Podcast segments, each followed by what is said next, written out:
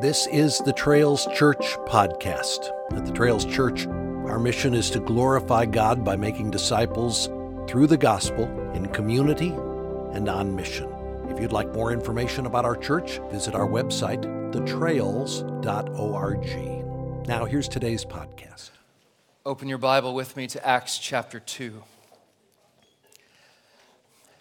Each Lord's Day, we gather with the saints of the Trails Church and have the remarkable privilege of witnessing a living miracle.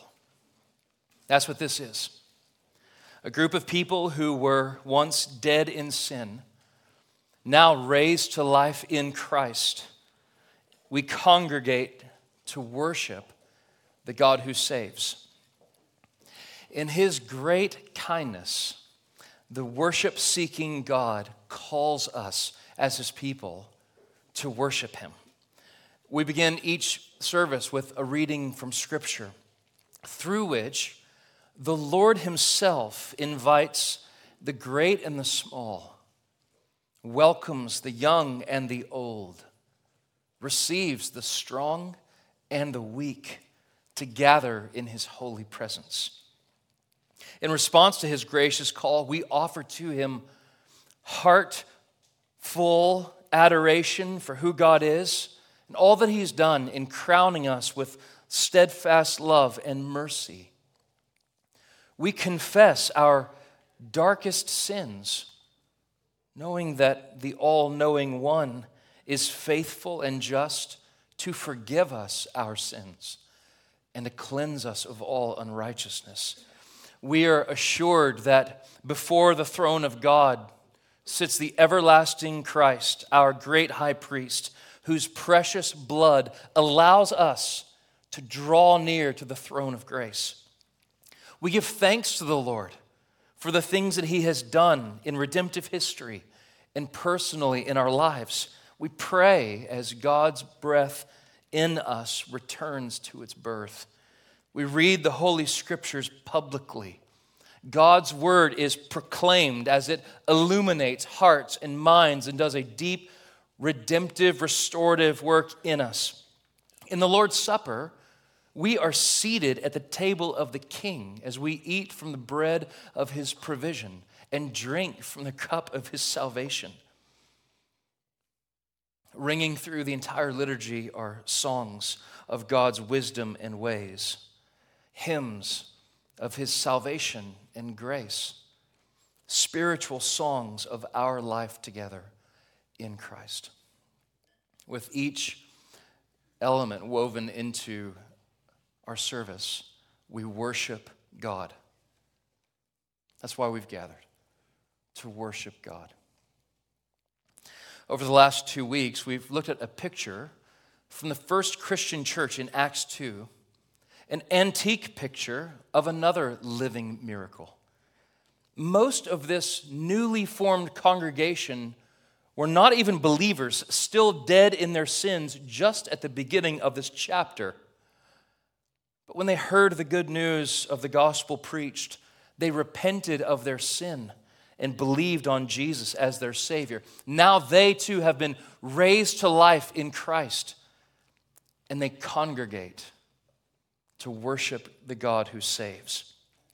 We've learned how these Christians in Jerusalem were devoted to being a learning church and a loving church. Now you will see that, above all, they were a worshiping church. It's been said that the pages of the New Testament are painfully silent when it comes to worship practices. There is no prescribed liturgy located in the Gospels. There's no detailed manual for worship included in any of the epistles. Yet, if we were to do a survey of the whole of Scripture, not one book passes without making a valuable contribution to our understanding of Christian worship. Even as we focus on these handful of verses this morning, we find multiple elements of congregational worship in seed form that over time flower and give life and expression to the worship of God. We don't see the whole picture here. But we do see the origin of how their life together was forever transformed and shaped by the worship of Christ. So I want to begin with two questions. The first, personal. How has your life been transformed and shaped by the worship of Christ? How's that true of you personally? And then for us to widen the lens of that question and to say, how has our life as a church been transformed and shaped by the worship of Christ? At the center of the characteristics found in Acts 2, 42 through 47 is a church devoted to worship. The early church practiced a rhythm as they grew in doctrine and devotion to Jesus. They gathered to worship, to encourage, and to proclaim the gospel of Christ together. And so as we look at their example, we find rhythms of worship from Scripture that we aspire to know and also to grow in. First, we'll highlight how the church gathered to worship. Second, we'll detail the acts of worship listed in our passage. And finally, we will see the impact of evangelistic worship. Would you stand to your feet with me, if you're able, as we read together now from Acts chapter 2, verses 42 to 47.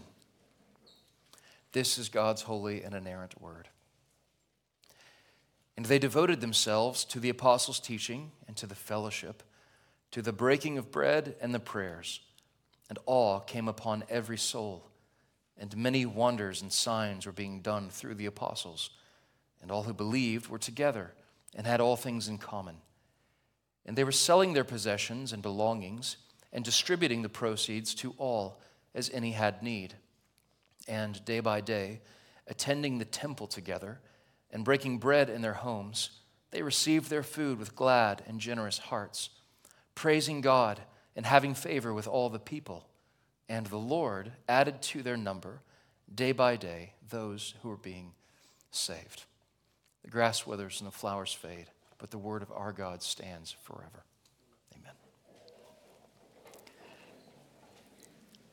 The first reality to highlight is how the church gathered to worship. We noticed earlier in their commitment to being together, mentioned throughout this summary description. Verse 44 is careful to include the detail, they were together. They loved being together, meeting in the temple, not only on the Lord's Day, but even day by day, to worship Jesus, and night by night, eating in their homes to worship Jesus. Their lives were intertwined as a community of faith. These new believers had shared in hearing the good news of forgiveness through Jesus' name together.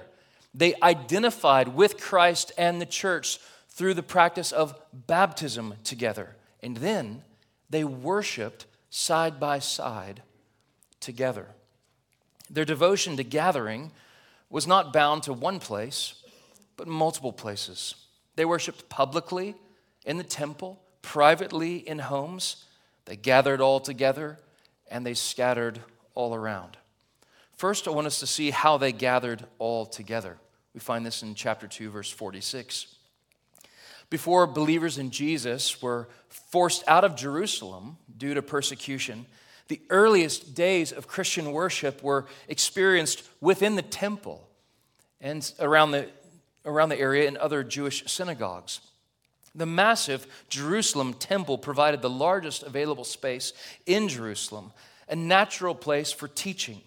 The Temple Mount itself covers 35 square acres that people often gathered together to listen to lectures or traveling people that would instruct on things. These early Christians continued to meet in the temple regularly as a part of their life of worship. They gathered publicly with other believers at times of prayer and found the temple to be the best place for them to gather, in fact, and to proclaim the good news about Jesus being the very one the temple pointed to, the fulfillment of that temple, the Messiah they'd been long waiting for. The church gathered all together. They also scattered all around. Just as they met publicly, we also learn they met privately in homes. the church shrank down into smaller groups of Christians for the sake of continued worship, for genuine biblical fellowship. Some scholars suggest that early Christians used public meeting places to evangelize, but houses were utilized to do deeper and ongoing discipleship.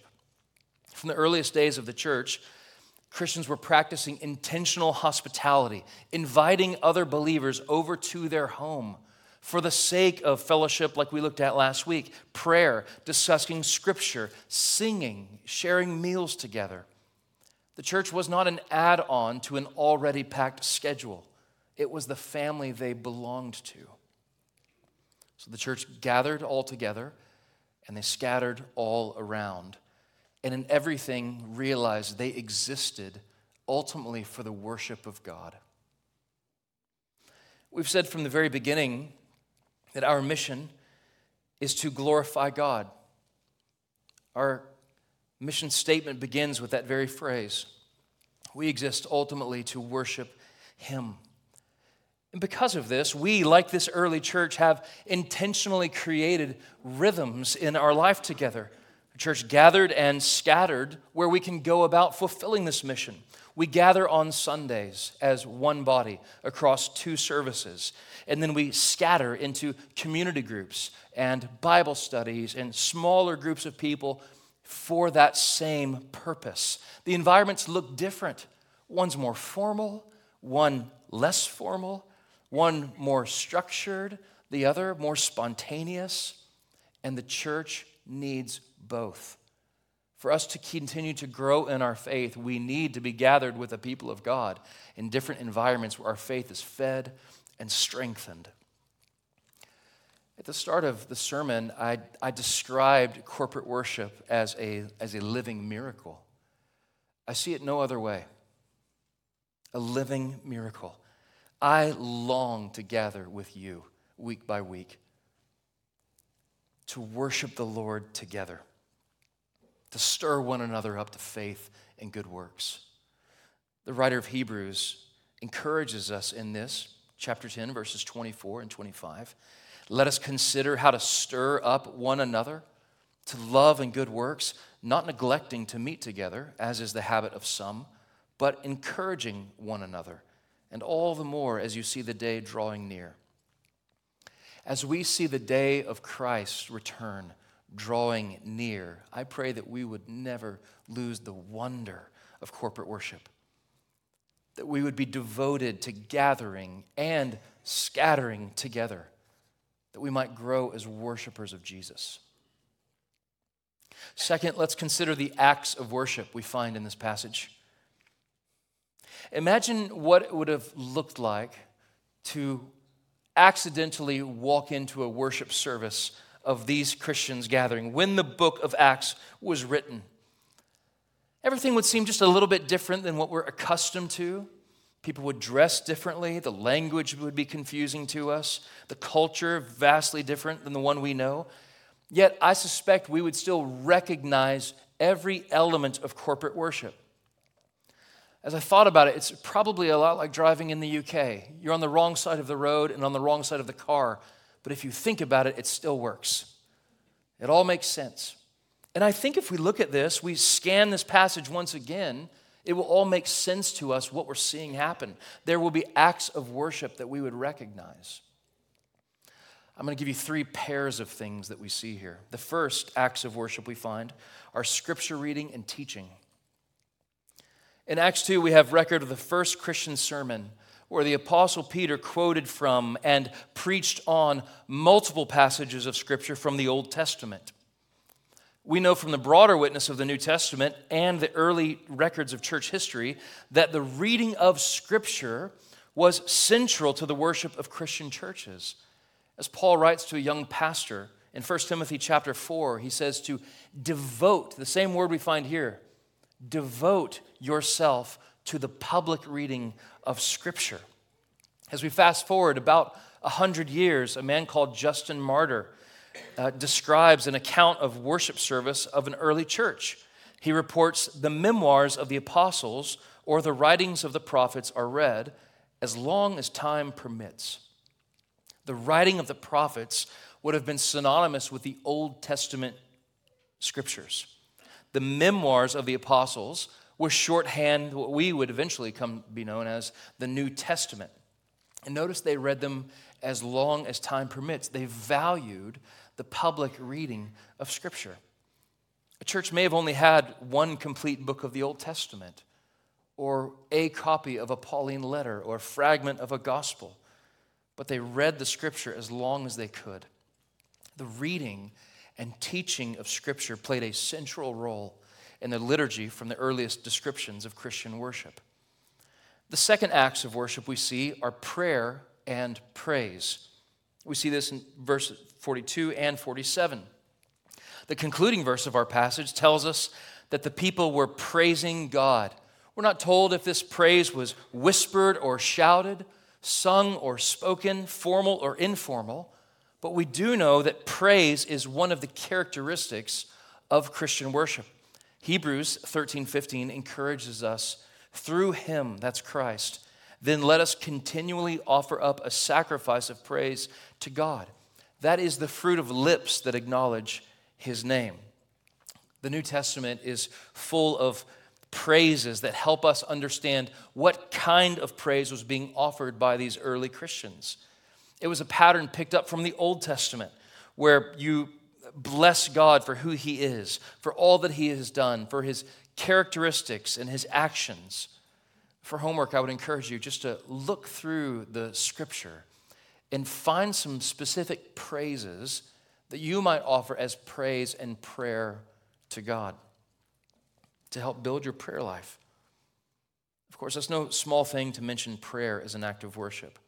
In fact, it's so important in this passage, Luke 2, it's listed as one of the four primary headings of what the church was devoted to the apostles' teaching, to the fellowship, to the breaking of bread, which we'll get to in just a moment, and to the prayers.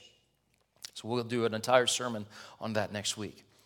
The final acts of worship mentioned in this chapter are baptism and communion. Baptism and communion. Now, we don't find baptism in these verses. We have to zoom out just a little bit. But as we look at Acts 2, we see the crowd was cut to the heart with the good news of the gospel. They asked Peter what they should do, and Peter replied, "Repent and be baptized." That very day, 3,000 people were baptized as an act of worship. Don't miss that. Baptism as an act of worship that was given by Christ himself. Baptism was a one-time act of worship, publicly identifying with Christ. Communion was a repeated act of worship that Christians continued sharing in. You might say that baptism is the front door into the household of God. Communion is the ongoing family meal. In verse 42, we read, they devoted themselves to the breaking of bread. The phrase, the breaking of bread, is not an easy one to interpret. Good and godly people have disagreed over what that means throughout the ages. While some hold that this phrase means nothing more than a common meal, I believe it must be a reference to the Lord's Supper. Kent Hughes outlines two supporting reasons for this. First, the reference stands in a long line of religiously loaded terms in verse 42. There are four terms in a row: teaching, fellowship, prayers, and the breaking of bread. You find breaking of bread third. And so in this list of spiritual activities that are happening in the life of the church, it doesn't make sense to me that you would add just eating. You might add like walking or some kind of action that the church is going to be doing. So that's the first reason, is because these are religiously loaded terms. The second phrase, though, I think is even more compelling. In verse 46, the phrases breaking of bread and receive their food are purposely separated, suggesting that after the Christians ate a meal together, then they would transition to a time in the evening where they would remember and proclaim the death of Jesus Christ in the act of communion, or the Lord's Supper, or the Last Supper, or the breaking of bread, as it quickly became known. And so as we step back, we see these acts of worship rise to the surface. There is the reading of Scripture, the teaching of Scripture, prayer and praise, baptism and communion. The church is at worship, and the church is together. Is there one of those aspects that you could grow in your own practice of worship? I wonder if there's even one of those acts that we could grow in as a church together that would come to your mind. Maybe you could discuss that in your community groups this week. And finally, I want us to note the church's practice of evangelistic worship. Evangelistic worship. There's a pattern that emerges by the time we reach the end of this chapter, a pattern of worship and evangelism. After the Spirit fell on the church, we read that the believers were praising God, telling of his mighty works as unbelievers looked on, as they heard these things and began to ask questions about what they were hearing. That made room for the gospel to be proclaimed. And as a result, many of those people became Christians and were added to their number. What happens on a large scale in Acts chapter 2 happens in a suggested individual case in 1 Corinthians 14. As Paul writes about the importance of order in their worship service, he anticipates an unbeliever who would experience the church in worship, that they would then hear the gospel in their service and right there fall down in conviction of their sin and believe in God. That's what Paul anticipates would happen, that there would be lost people attending Christian worship gatherings, that worship gatherings should be comprehensible to outsiders. And we should even expect that non-believers might be convicted and even converted through our corporate witness together. That's happened in this room before. It could happen again this morning. As a matter of fact, if you're not a believer, I want you to know that we are so honored to have you with us. And I pray you'll come as long as you will, as you explore the claims of Christ, the doctrines of Christianity, and what it means to be born again to a living hope. I pray that through time with us, you would come to see that there is one true God. He's the creator and maker of all things. And that out of his love and joy, he created even you. But we have this innate problem, not an external problem, but an inward one. We're born sinners in need of salvation. We're born separated from God because of our sin. We need to be made right with God. And so God, out of great love for sinners, sent his one and only Son, Jesus Christ, to live a perfect, sinless life in our place, and to die the sinner's death in our place. By placing your faith in Jesus and repenting of your sin, today could be the day of your salvation. Like this sinner we find in 1 Corinthians 14, you could be hearing today the first time perhaps who God is and how to be made right with him. I pray if that's you, you wouldn't leave today without considering and repenting of humbling, kneeling before God and his Son Christ. As we think about corporate worship, we've got to think about evangelism and discipleship and the ultimate purpose for why we're gathered all at the same time. Tim Keller summarized it like this: if the Sunday service aims primarily at evangelism, it will bore the saints. If it aims primarily at education, it will confuse unbelievers. But if it aims at praising the God who saves by his grace, it will both instruct insiders and challenge outsiders. Good corporate worship will naturally be evangelistic. So we've looked at this a little bit in the last couple of weeks, but here you find a commitment to disciple-making and a commitment to evangelism. These are both unshakable values for us, but they are not the reason we gather together. They are part of the reason we get together. But there's a higher reason even than evangelism and disciple-making. And that reason is the worship of God. This is the primary reason we've gathered, is for an audience of one. We've gathered because of him.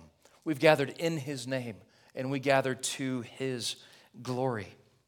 And so as we practice scripture reading and teaching, and as we practice prayer and praise, and as we celebrate the finished work of Christ, in baptism and the Lord's Supper, in all of our worship, let it be that God would be glorified, that believers might be edified and strengthened in the faith, and unbelievers might be evangelized and told of the good news of the gospel of Christ.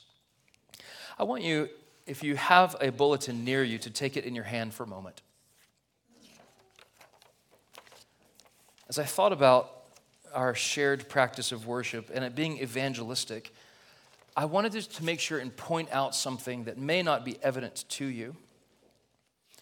You might think of this not just as a church bulletin, but a gospel bulletin. It's a little herald of good news, but you might have missed it. So let me just make it evident. If you look down the left-hand column of what we go through each week, there's sort of four large headings that aren't printed in ink, but they are God, man, Christ, response. God, man, Christ, response. By the way, if you're learning the gospel or wanting to share the good news of the gospel with a friend, these are four helpful headings to help you articulate what the gospel actually is. And it begins with a holy God. That's where our services begin each week, with a call to worship. God summons his people to worship. Look at the content of these songs. We're singing of the greatness of God, giving thanks to him. We then typically deal with man and our need for the grace and mercy of Jesus. This is where we put our regular confession of sin and singing songs about the brokenness of the world and how Christ alone is the hope. We sing about our need for the grace and mercy of God. That leads us to the third main movement, Christ. There's a prayer of illumination where we ask that the Spirit of the risen Christ would speak to us through the preaching and reading of Scripture. And then the preaching happens. And then there's another prayer that asks God to solidify what he's done in us, to bear fruit from what he's done in us. That begins this response time. We respond by praying. We respond with another hymn to help our hearts work in devotion and consecration in response to the Lord. And then the benediction sends us into the world with the blessing of God. Every week we gather around the gospel. Every week we rehearse the good news of the gospel. Who is God? Who is man? Who is Christ? And how do we respond to that? Why do we do that? Because the gospel of Jesus is the greatest need for saint and sinner alike. We don't outgrow our need for the gospel of grace. And so we rehearse it, we practice it together every week. Even this very Sunday, I just looked through the things that has already been said or things that will be said. Let me just remind you what we've done even today. We heard in the call to worship that even the kings of the nations will one day bow before the King of Kings. We sang of the God who is the creator of all things and the redeemer of his people. We gave thanks to him for all that he's done and for all he's given.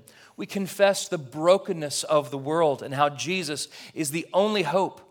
We've opened the Word of God, pointing to the good news of the gospel and how it transformed and shaped the life of Christians. In a moment, we're going to confess our sins and be reminded that the only assurance that we have before a holy God is the finished work of the cross.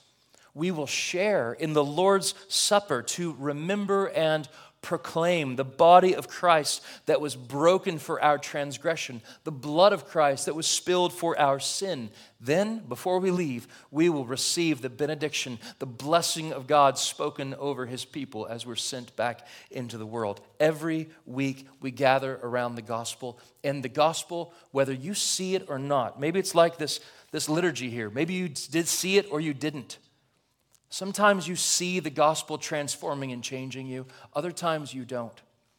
But over time, God is committed to the good work of the gospel transforming you. And he who has committed himself will see it to completion. It is a good work he's doing right here among us each week when we gather. So I pray that in the weeks to come, when we enter for corporate worship, it won't be lackadaisical.